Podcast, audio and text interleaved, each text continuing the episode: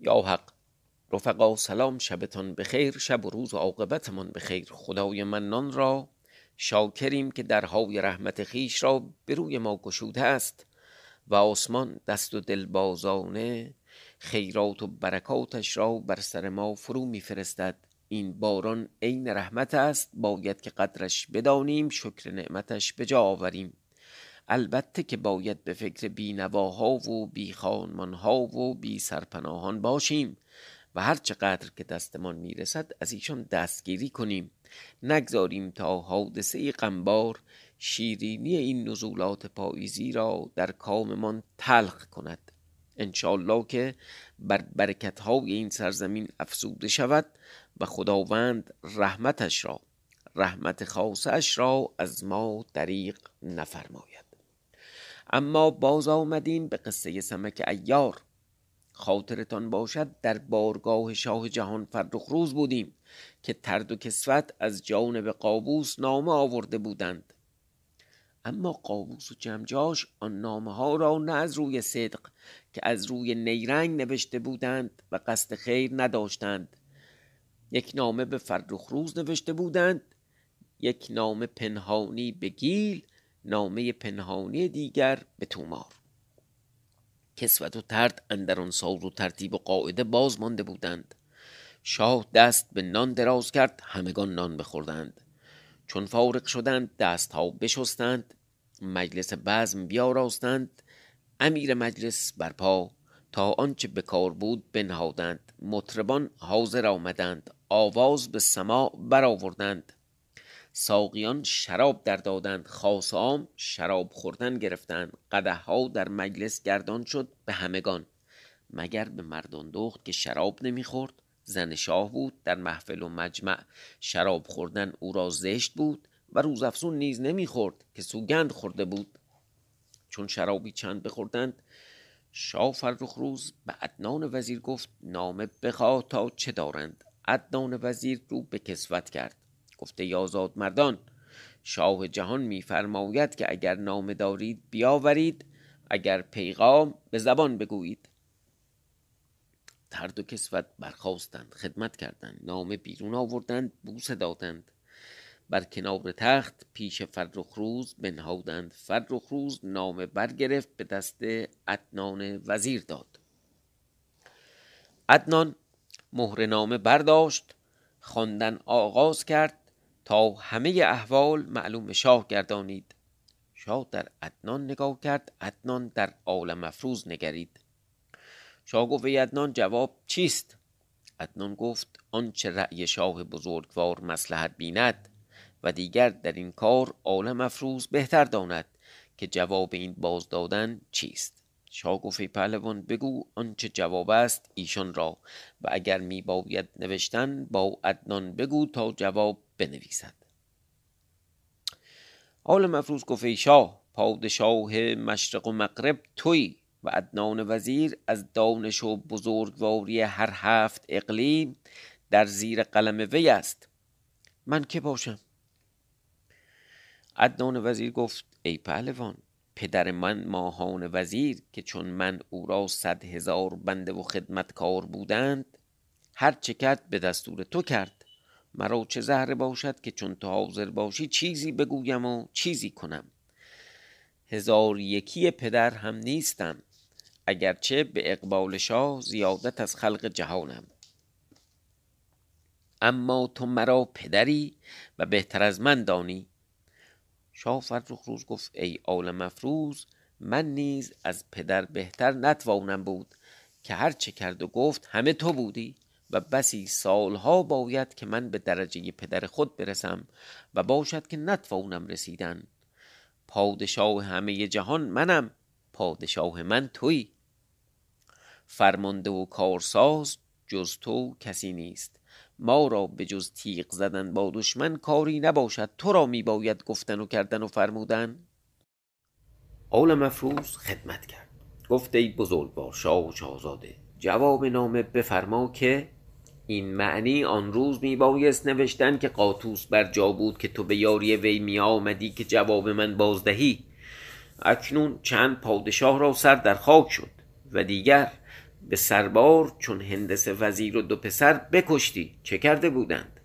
با این همه اگر صلاح می‌خواهد و ما بازگردیم خونبهای هندس وزیر و دو پسر بفرستد و هفتاد دره که دارد هر دره را هر سال ده هزار دینار خراج بر خود گیرد که بفرستد و از هر دره مردی معروف به نوا فرستد تا در خدمت شاه می باشد و پیکار می کنند تا ما بازگردیم و اگر نه بعد از این سمک می‌گوید که به یزدان دادار کردگار که اگر بیرون از آنچه خواست ما خواست ماست کند به هفتاد دره پشت باز کند. من که سمکم بی آن که هفتاد دره دیدم یقینم که در دست من چون مهره بلعجب است. مهره بلعجب و قبلا هم داشتیم مثل مهره شعبد بازی تردستی. و یقین دانم که هرچی بگویم بکنم. معلوم دارد که از ده تلسم اسفید دیو سختتر نیست. که به مردی برگشادم تلسم ها بشکستم به کوه جهان بین رفتم. زنان خورشید شاه و فرخ روز را که امروز شاه جهان است به زیر آوردم. دانم که شنیده باشد که چه کارها در جهان کرده باشم. در دریا و در خشک شهرها بستدم قلعه ها به دست آوردم که چون این هفتاد دره دو هزار در گوشه آن نهاده بودند. شهری بود که این هفتاد دره دو هزار تا در واقع هفتاد دره رو میذاشتی رو هم یه گوشه اون شهر را می‌شد. پیش تو هفتاد دره استوار است و اگر نه من که سمکم از این سبتر بسیار دیدم و گشوده. با پادشاهان جهان پنجه کندم و کیفر بردم. بسیار نشاید گفتن. جواب نامه بیش از این نیست. بفرما تا ادنان وزیر نامه نویسد بدین گونه با آنچه او را دانش است.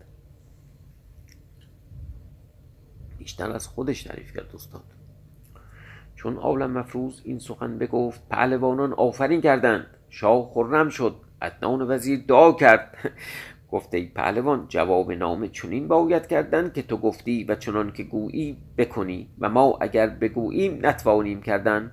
امروز شراب خوریم فردا جواب نامه ایشان بنویسیم. این بگفتند و شراب میخوردند در میان شراب کسوت نگاه میداشت تا وقت یافت. نامه به تومار داد. ترد هم چون این نامه به گیل داد. هر دو نامه پنهان می داشتند تا وقت بازگشتن گیل در پیش فرخ روز خدمت کرد. گفته بزرگ شاد دستوری باشد که رسولان خیش بنده را امشب مهمان باشند. شاه گفت روا باشد. آل مفروض آن بشنید. با خود گفت این مسلحت نیست. این کار نگاه باید داشتن. رسول در سرای رسولدار می باید بودن. رسولان از هفتاد دره گیل نیز از آنجا پیش هم پیش هم چه کار دارند؟ زیرا این کار چیزی هست. زیر این کار چیزی هست. اشتباه. زیر این کار چیزی هست. زیر میگن زیر این کاسه نیم کاسه ای هست. این بگفت و سر بنهاد یعنی که مستم. شاه ساعتی بود. چون پهلوانان برفتند برخاست. تشتدار شاه ایستاده بود. گفت همین جایگاه با تشت زردین و آفتابه می باش تا اگر عالم افروز قی کند تو بیدار باشی او را پاک کنی. انقدر شراب میخوردن که طبیعی بود قی کردن. این بدبخت خادم ها با یه آفتابه و تشت زردین وای میسادن تا این ها قی کنن. شراب های قدیم هم دیگه جزوش در واقع متعلقاتش بوده سردرد و قی کردن و اینا جزوش بوده. حالا به خاطر موادی که داشته طبیعی بوده. چون همگان برفتند و بارگاه خالی شد روز افسون با تشدار گفت تو برو. آرام گیر که عالم مفروض هرگز قی نکند. چون بیدار گردد تو را بیند خش بیرد. روز افسون می‌دانست که عالم مفروض به حیلتی خفته است. و عالم مفروض آنچه روز افسون با تشدار می‌گفت و او را گسیل می‌کرد میشنید. می‌دانست که چرا او را میفرستد. تا تشدار برفت. عالم مفروض چشم باز کرد باز نشست گفته ای روز افسون ما را کاری افتاده است. به خیمه گیل می باید رفتن احوال دانستن که رسولان پیش ویند هر دو روی برا نهادند. از قضا گیل و گیلک و تومار و کسوت و ترد هنوز در راه بودند. با مطرب سماع کنان می رفتند شراب می خوردند می ایستادند. از این سبب اول مفروز و روزافزون به ایشان رسیدند. نگاه می کردند تا به سر دو راه رسیدند. تومار گفت به خیمه من رویم. گیل گفت به خیمه من می باید رفت که من دستوری از شاه خواستم. تومار گفت نشاید مگر به خیمه من رویم. گیل گفت اگر چنین است ایشان دو اند. هر یکی را یکی بریم. کسوت با تومار برفت که نامه به وی داده بود و برادرش ترد با گیل. سمک چون حال چنان دید گفت ای روزافزون تو را به خیمه تومار باید رفتن. گوشداری کردن تا من به خیمه گیل روم. چون ایشان به دو نصیب گشتند ما نیز به دو نیمه شویم. روزافزون گفت فرمان تو راست رو برا نهاد تا پیش خیمه تومار پهلوان آمد و بر گوشه بایستاد گوش می داشت تا ایشان چه می‌گویند ناگاه سرهنگان به وی باز افتادند و چوب زدند. گفتند تو کیستی؟ روزافزون گفت آشناست. او را بربستند و بیفکندند. گفتند تا روز روشن شود او را بنگریم که کیست. از آن جانب آل مفروز بیامد و برابر خیمه گیل ایستاد و نظاره می کرد چنان که ترد هر سخنی با گیل می گفت آل مفروز می شنید گیل گفت ای ترد این نامه چیست؟ ترد گفت ای پهلوان ندانم برخان گیل نامه باز کرد و برخاند از آن براشفت بانگ بر وی زد گفت ای ترد اگر نه حرمت بودی یک مشت بر سر تو چنان زدمی که سرت در بدن افتادی. کسی چون فرخ شاهی را رها کند و به خدمت قابوس آید؟ از نادانی چندین سال خدمت وی می کنم در همه عمر مرا چه بود و خود چه دیدم؟ مگر بر کوپاره فرمان می دادم و اگر مرا کاری بودی گوسفندان به چرا می بردمی در روزگار قابوس پهلوانی و فرمان من این بود. اگر کاری عظیمتر از این بودی اسبان به گله می بردمی و در مرغزار می گشتمی چند این پادشاهی من بود. اکنون در خدمت فرخ روز پهلوان هفت اقلیمم و کمتر خدمتکاری از آن من صد چندان است که من بودم در خدمت شاقابوس و دیگر مرا به پادشاهی هفتاد دره میفریبد و دامادی مرا صبر هست که به اقبال فرخ روز هفتاد دره به دست آورم و اگر دختر از آن من است به من رسد و اگر نه او را قضا با دیگران است مرا چه غم دختر دارد؟ صد هزار دختر مارو در جهان هست. یکی به دست گیرم که زن من باشد. بدین گفتارهای بیهوده مرا از راه نتواند بردن که خدمت فرخ روز شاه رها کنم و به خدمت قابوس آیم که من امروز چون قابوس هزار خدمتکار دارم اگر نان بودی که این نامه آورده بودی سزای خود بدیدی. این سخنها را عالم مفروض بشنید او را خوش آمد. بازگشت. ترد خشناک می بود هیچ نمی آرست گفتن. از آن جانب کسوت به خیمه تومار آمد و می بود. تومار نامه برخاند. از آن گفتارها دلش به هم برآمد. با خود در دل به اندیشه شد. گفت کسی چون این کاری کند که من کردم. زاد و بوم رها کردم. به خدمت بیگانه رفتم. همه دوستان بر خود بیازردم. مسلحت است که بازگردم به خانه خیش با حرمت زیاد. داماد شاه باشم. پادشاه هفتاد دره. اما با سر سمک چگونه کنم؟ گفته کسوت آنچه شاه گفت فرمان بردارم. سر سمک نتوانم آوردن. اما سر مردان دخت بیاورم. از بهران که تا از بهران که با من گستاخ است تو بنشین تا من بازایم این بگفت و در ساعت برخاست از خیمه بیرون آمد رو برا نهاد به در خیمه مردان دخت. خادمی ایستاده بود چون تومار را دید خدمت کرد. گفته ای لالا ملکه کجاست؟ گفت در خیمه. تومار در خیمه شد. مردان دخت شراب در دست داشت و می‌خورد. چون تومار را دید خجل شد. خواست که خادم را مالش دهد. از شرم تومار هیچ نگفت. گفته ای ملکه سوگند خورده بودی که شراب نخوری؟ مردان دو گفت سوگند خوردم که بسیار نخورم. در پیش هر کسی نمیدانی که غذای ما شراب است و قوت از این داریم. بی شراب نتوانیم بودن. کفارت سوگند صدقه به درویشان دادم و شراب تنها می‌خورم. هیچ وقت نباشد که نسیم به درویشان دهم. از بهر آنکه بی شراب نمی‌توانم بودن. تو ناگاه در آمدی خواستم که خادم را مالش دهم که چرا بی دستوری. تو را رها کرد که در آمدی اگر به جای تو دیگری بودی یا دشمنی همچنین کردی. با این همه از بهر دل تو هیچ نگفتم تا تو را دلماندگی نباشد. تومار گفت اندیشه نیست خادم را به اذیت کردن به جای خود بودی اما اکنون برفت. او را به من بخش که بعد از این چون این قافل نباشد. من خود می‌دانم که تو بی شراب نتوانی بودن مرا معلوم بود. اکنون معاینه دیدم. اندیشه مدار که من پیش هیچ کس نگویم. مردان دو گفت در این وقت از کجا رفتی تومار گفت مرا شاه فرستاد که با تو به طلایه رویم و بنگریم که تا چون میدارند و در طلایه بیدار می‌باشید که مرا آگاهی آوردند که لشکر دشمن شبیخون خواهند آوردند. مردان دو گفت من دوش طلایه داشتم امشب نوبت من نیست تا براسایم تومار گفت شاه این فرمود. مردان دو گفت اکنون بنشین تا دو سه شراب بخوریم بعد برویم.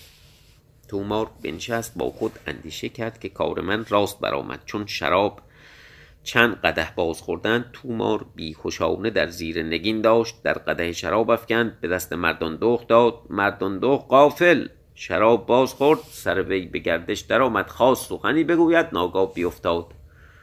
تومار او را بربست و بیرون آمد. خادم را دید ایستاده گفته ای لالا ملک میفرماید که برو آرام گیر که من خود بیدار می باشم که تومار پیش من است. خادم برفت. تومار مردان دخت را از خیمه بیرون آورد. بر اسب افکند. رو برا نهاد که به خیمه خیش رود که ترد از پیش گیل بیرون آمده بود. به خیمه که به خیمه خیش رود پیش تومار باز افتاد او را بدید. بشناخت. گفت ای پهلوان از کجا میایی گفت با من بیا تا بگویم. او را به خیمه خیش آورد پیش کسوت. چون کسوت او را بدید گفت ای ترد چه کردی؟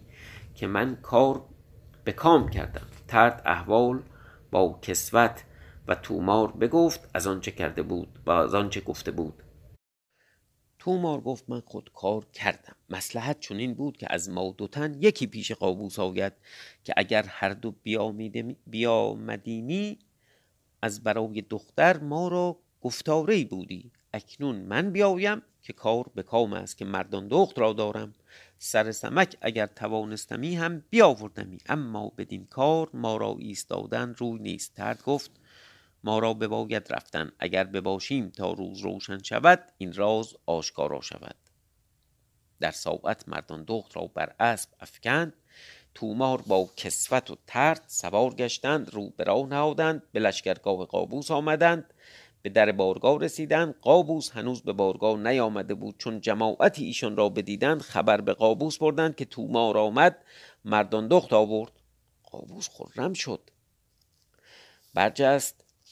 با نشاط به بارگاه آمد. تومار با دیگران در بارگاه بودند. مردان دخت را افکنده. چون قابوس در آمد تومار خدمت کرد. قابوس او را پرسید. گفت هیچ نخواهم گفتن که عذر همه بازخواستی. همچنان به بالین مردان دخت آمد تازیانه در دست داشت. او را زدن گرفت. مردان دخت از آن نهیب چوب و سختی پاره به هوش باز آمد. با خود گفت مگر شاه آمده است و مرا مست یافته است و می‌زند و مالش می‌دهد؟ چشم بکشاد تومار را دید و قابوس که او را تازیانه می‌زد. گفته تومار حرامزاده ناکس به جای تو چه بد کردم؟ مکافات من این است که تو را بر همه امیران و پهلوانان زیادت پایگاه داده بودم و حرمت تو افسون بود.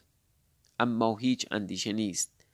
پیش از عجل نشاید مردن. با خود اندیشه کرد. گفت این مکافات سوگند است که خورده بودم که شراب نخورم و باز خوردم و با این همه چون نهان میخوردم یزدان مرا نگاه می داشت سر می پوشانید چون آشکارا کردم. یزدان مرا رسوا کرد و در بلا افکند و به دست قابوس باز داد. چاره نیست تا یزدان بر این چه خواسته است. توی خیلی از این متون اخلاقی قدیم هم در واقع گناه پنهانی گناه یواشکی مکافاتش خیلی کمتره تا کسی که بر گناه گستاخ باشه و بیپروا باشه و اون رو علنی انجام بده فسق و فجور انجام بده در ملع عام. این در واقع گناه. آن به که پنهانی بود که تعبیر خواجه هم هست همینه که یواشکی یه چیزی هم مولوی میگه میگه اگر دیدید یه نفر بر ملا شد لو رفت و زایه شد بدونید که بار اولش نیست. معمولا بار اول خدا ستاری می‌کنه میپوشونه. تو دفعات بعد که وقتی آدم گستاخ میشه اون موقع در واقع مکافات می‌بینه. قابوس گفت ببرید این رعنا را به جای هندس وزیر بردار کنید که هندس دوست ایشان بود تا دوست به دوست رسد که هواخواه یکدیگر بودند. پالهنگ در گردن مردان دخت افکندند سرهنگان در آمدند که او را به سیاست جای برند. که شروان دخت از دره بیرون می آمد با کنیزکان و خادمان تا به خدمت پدر آید که آن آشوب و غلبه کردند. پرسید چه بوده است؟ گفتند ای ملک مردان دخت را دوش آوردند شاه او را سیاست فرموده است مگر او را سیاست می کنند شهروان دخت چون بشنید اسب از جا برانگیخت بدان جایگاه رسید. بانگ بر سرهنگان زد. گفت یک زمان آرام گیرید تا من از پیش پدر بازایم این بگفت و کنیزکان و خادمان پیش مردان دخت باز داشت خود به تعجیل پیش پدر آمد خدمت کرد. از خشم بانگ بر پدر زد. گفته ای پدر تو را خود هیچ عقل نیست. هیچ ساز پادشاهی نداری. قافلی. نیک از بد نشناسی. میدانی که خود چه می‌کنی؟ آن کن که فرخ روز با تو کرد پادشاهی کرد. چون مرا پیش وی بردن می‌توانست که مرا به سیاست کردی و مرا هلاک برآوردی که من فرزند تو بودم و تو او را دشمن. از عقل و حرمت در من نگاه نکرد و بیگان مردم نگذاشت که در بارگاه وی بودندی از بهران که مرا بدیدندی. مگر من گفتم که رواست پهلوانان حاضر باشند من کوهی بچم و مرا پرده نباشد؟ مرا بنواخت گرامی کرد خلعت داد بدرقه داد پیش تو فرستاد. بر جان ما و برخیش ببخشا. زخم گرز فرخ روز دیدی و میدانی. احوال سمک میدانی. اگر یک تار مو از سر مردان دخت کم کنی در جمله هفتاد دره یک تن رها نکنند که نه به عوض مردان دخت قهر کنند. تو دیدی و میدانی که به یک حمله که به هفتاد دره آوردند با شما چه کردند. اکنون تو با خود نیستی. من یک لحظه آنجا بودم آنچه از ایشان دیدم نه از آن قومند که باز توان شکست. هرچه خواهند بکنند قابوس هیچ نمی گفت پهلوانان گفتند ما بدین رضا ندهیم مگر مردان دخت را هلاک کنیم؟ ملکه نمی‌داند چه می‌گوید. شروان دخت بانگ بر ایشان زد. گفته ای نامردان و بی همیتان شما را شرم نیست این سخن می‌گویید؟ بدین کارها که کرده اید شما را مسلم است این سخن گفتن که از بیم زنی نمیارید بودن. اکنون می‌خواهید که او را هلاک کنید. از بی همیتی دومار است که او را به حیلت بیاورد. به مردی او را میبایست آوردن تا دانستمی که آنچه می‌گویید راست است و اگر نه شما پهلوانان او را و اگر نه شما پهلوانان او را در میدان گرفته بودی. شما مردان طاقت زنی ندارید. و از تیغ وی به هزیمت می آیید و زیر نام و ننگ بوده اید. اکنون او را بسته خواهید که قهر کنید. شما را نام پهلوان باشد. تومار پندارد که مردی کرده است. او را در میدان می بایست گرفتن آوردن. اگر دعوی مردی می کنید یعنی من داماد شاه خواهم بودن. اگر راست می‌گویید اگر پهلوانید او را بکشایید تا سلیح پوشد سوار گردد و شما همه پهلوانان او را به زمین آورید تا دانم که نام مردی بر شما راست است. من را غم شماست که چندین سال تا نان به مردی می‌خورید امروز که وقت کار است با زنی بر نمی آیید و چنین از وی می ترسید. باش تا تومار را از این کار چه پیش آید که کرد ای پدر بزرگوار؟ مردان دخت کشتن مسلحت نیست اگرچه دشمنی عظیم است. او را بند بفرما تا بنگریم که چون خواهد بود. قابوس از گفتار دختر بهرازید اندیشه کرد که راست می‌گوید. بفرمود او را بند برنهادند به دست همومه دادند به دره شرناس بردند و باز داشتند ما آمدیم به حدیث عالم مفروض این گوید خداوند حدیث فراوی قصه که چون از پیش خیمه گیلک بازگشت به خیمه خیش آمد انتظار روز افسون می کردند که بیاید. چون روز شد برخواست پیش فرخ پیش فرخ روز آمد احوال باز گفت فرخ روز خرم شد. برخواست با عالم مفروض به بارگاه آمد بر تخت بنشست عالم مفروض را پیش خود بنشاند. پهلوانان می آمدند و خدمت می کردند تا گیل بیا آمد و خدمت کرد. او را بنواخت. نگاه می کرد تومار نمی آمد مردان دخ گفت ایشان را بخوانید. خدمتکاران تومار بیامدند. گفتند ای شاه دزدی گرفته ایم آول مفروض در حال بدانست که روز افزون است. گفت او را بیاورید. چون بیاوردن روز افزون بود. بگشادند و احوال پرسیدند. روز افزون احوال بگفت. از تومار پرسیدند. خدمتکاران گفتند ای شاه دوش با رسولان به طلایه آمد. سبب آن چنین گفتند که با دو سه خاصگیان گفته بود که ما به تماشا به طلایه می رویم. چون کس به طلب مردان دخت رفت او را ندید. خادم پیش فرخ روز آمد گفته شاه دوش تومار بیامد با وی در خیمه بود. احوال چنان که بود بگفت. آول مفروض گفت رسولان را بخوانید. طلب کردند نبودند. خدمتکاران تومار گفتند نگفتیم دوش با تومار به طلایه رفتند؟ آول مفروض گفته ای تومار نوجوان مردی به جای آورد قدر کرد مردان دخت را ببرد. چون گیل بشنید احوال خیش چنان که رفته بود بگفت شاه گفته ای پهلوان احوال تو شنیدم. از نامرد کار بد بیاید. تومار بدفعل بود می‌دانستم اما از دل از دل خود او را نگاه می‌کردم. از مردم نیکزاده کار چنین آوید که تو کردی و از ناکس مردم چنان که تومار. شاه غمناک بود. دیگران دلتنگ آل مفروض در خود فرو رفته ناگاه از در بارگاه جاسوسی در آمد. پیش فرخ روز خدمت کرد. احوال چنان که رفته بود و دیده از سیاست فرمودن قابوس او را و خواستن شروان دخت و بند بر نهادن به دست همومه دادن و بردن او را و بردن او را به دره شرناس همه را باز گفت فرخ روز دلتنگ شد. او را گریان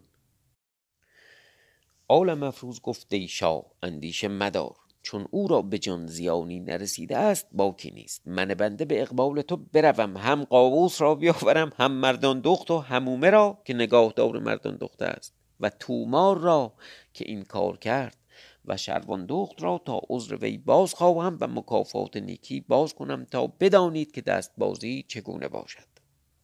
شاه بر وی آفرین کرد. پهلوانان همه او را دا گفتند آل مفروض رو به گیل کرد گفت ای پهلوان هرگز دزد به هیچ سرا نرود مگر او را دلیلی باشد. که اگر بی دلیل رود گرفتار گردد و هیچ کس کاری نتواند کردن که او را او راهنمایی نباشد. او را راهنمایی نباشد. و هرگز در جهان کسی کاری نتواند کردن مگر دو تن باشند. که هرچه در جهان کردند و کنند از دو تن براید و همه کارسازی و دلیلی یزدان کند. مرد به دلیلی فرستادن و راهنمایی کردن و بند و گشاد کارها همه یزدان راست. فل جمله اکنون می‌خواهم که به هفتاد دره روم. بی دلیل نمی‌توانم رفتن. دلیل من تو باش. دلیل من بدین کار تو باش. نه بدان می‌گویم که با من بیایی. احوال دره به من بگو. چنان که هست از آنچه دانی و چگونگی راه و نشان هر دره تا از کار قافل نباشم. هر جایگاهی بدانم بگو تا هیچ راهی دیگر دارد به جز این یک راه. گیل گفت ای پهلوان هفتاد درده صد فرسنگ زیادت است به درازا و پهنا مگر شست فرسنگ است و هیچ راه دیگر ندارد. اگرچه پیرامون همه دره ها برگردی و بسیار کس از ما باشد که دره ها ندیدند خود اون بومیام نمی‌دونند به قیاس هر که از این دره ها دیده است ده دره دیده باشد یا کمتر مگر کسی که بازرگانی کند و با این همه بدین یک راه دری آویختند از آهن و از دره چون در وی روی راه بر مثال مار افعی است پیچیده چنان که کم کسی باشد که راه به دره داند. اگرچه بسیار دیده باشند و بسیار باشد که ما در دره راه گم کنیم و که به خدمت شاه می رویم اگرچه پیرامون دره در هاست نزدیک به هم همه کس دانند. عجب. جایی خوبیه برای فیلم برای سینما. آول مفروض گفت از این اندیشه نیست. دره شرناس در چه مقام است؟ نزدیک است دور است. مردان دخت را بدان دره بردند. گیل گفت ای پهلوان آل مفروض دره دشخار است. اما چون به دره در شدی راست می باید رفتن به مقدار فرسنگی. بعد از آن شاه را پیش تو آید. اول شاه را از دست راست. اشتباه نوشته بود. این شاهرانی شاهراه بزرگ راه. بعد از آن شاهراه پیش تو آید. اول شاهراه از دست راست پیشگیر برو. هر سر دورا که هر سر دورا که پیش آید و باشد که سرا بر دست راست برو. تا مقدار یک فرسنگ چشمه آب بزرگ پیش آید بر مثال دریای آب روان. آن چهار دره را آب از آن چشمه است دره بور دره سمور دره بند و دره شرناس. در این دره ها آب نیست. و درختی چنار بزرگ بر سر این چشمه است. از پیش آن درخت راهی راست می رود بر مقدار یک فرسنگ. چون بروی در ری پیش آید. کوهی بر مثال کبوترخانه ساخته. آن دره شرناس است. از آن جایگاه مردان دخت را طلب باید کردند که جایگاه همومه آن دره است. آل مفروض گفت چون احوال دانستم آسان است. رو به شاه فرخ روز کرد گفته ای بزرگوار شاه من بنده به طلب مردان دخت می‌روم با روز افسون تا مرا هم نفس باشد. تو لشکر آرا و با ایشان به جنگ مشغول شو چنان که از جنگ به هیچ نپردازند که دزدان بازار آشفته دوست دارند. تا ما از پس لشکر به درد توانیم رفتن این بگفت دست روزافزون بگرفت به خیمه خیش آمد و آنچه به کار بایست برگرفت رو برا نهاد و برفت. رفتن آل مفروض به هفتاد دره و مساف کردن فرخ روز با قابوس. اینو فردا شب انشالله می‌خونیم. شبتون بخوش